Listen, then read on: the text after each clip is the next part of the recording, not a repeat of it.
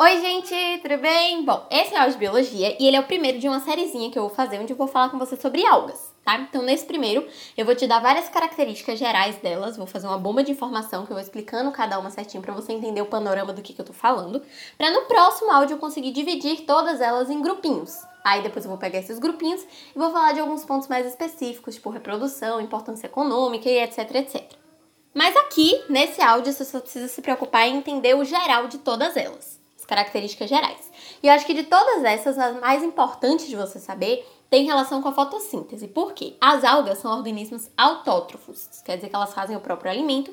Geralmente isso se dá por meio da fotossíntese. Nesse caso é assim, isso quer dizer que ela libera oxigênio para a atmosfera. Isso tudo você já sabe, isso tudo você já conhece, né?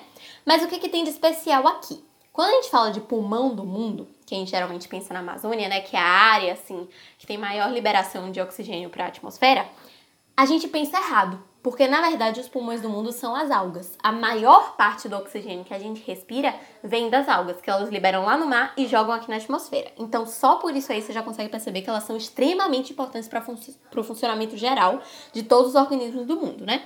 Mas tem um monte de coisa específica para você saber. A célula dela pode ser tanto protista quanto eucariote. Então pode ser procariótica ou eucariótica. E pode também ser uni, então uma célula só, ou plurivárias células. Tem várias coisas aqui dentro das algas que são assim. Então, por exemplo, elas podem ser tanto microscópicas, tanto muito pequenininhas, quanto mac macroscópicas, que dá para você ver a olho nu.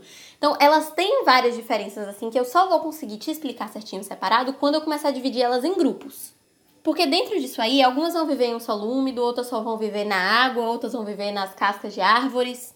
Algumas vão ficar sozinhas, isoladas, outras vão viver em colônias. Algumas vão ficar ali na superfície da água, boiando. E por aí vai. Então, nesse primeiro aqui, é muito difícil de eu te definir o que, que elas são. Mas o que, que é comum a todas elas? Primeiro, que elas são talófitas. Isso quer dizer que elas não têm tecidos definidos. Então, sabe tudo isso que você tem aí de tecido nervoso, tecido conjuntivo, etc., todos esses tecidos que você tem que formam o seu corpo, ela não vai ter. Então, os tecidos dela não são definidos, elas são avasculares, elas não têm raiz, então por isso que quando a gente tá ali no mar e aí tem uma alga presa ali na areia, você consegue tirar ela facilmente, porque ela não tem raiz prendendo ela ali. Ela também não vai ter caule, porque ela é um negócio só, né?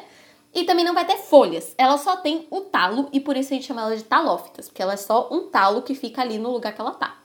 Além disso, todas elas têm parede celular formada por celulose, isso é uma característica da célula, né? Independentemente se é procariótica, se é eucariótica, se é uni, pluri, não importa, todas elas vão ter parede celular feita de celulose e todas elas têm uma reserva energética de amido? Isso aqui é basicamente o geral, fora o fato de que elas são as produtoras das cadeias alimentares. Como elas são plantas, elas estão ali no comecinho e a energia toda está concentrada nelas para poder se desenvolvendo ao longo da cadeia.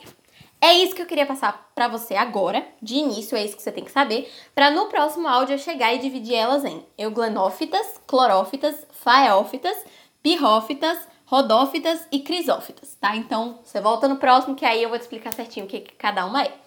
Espero que você tenha entendido, espero que tenha ajudado. Um beijo, tchau!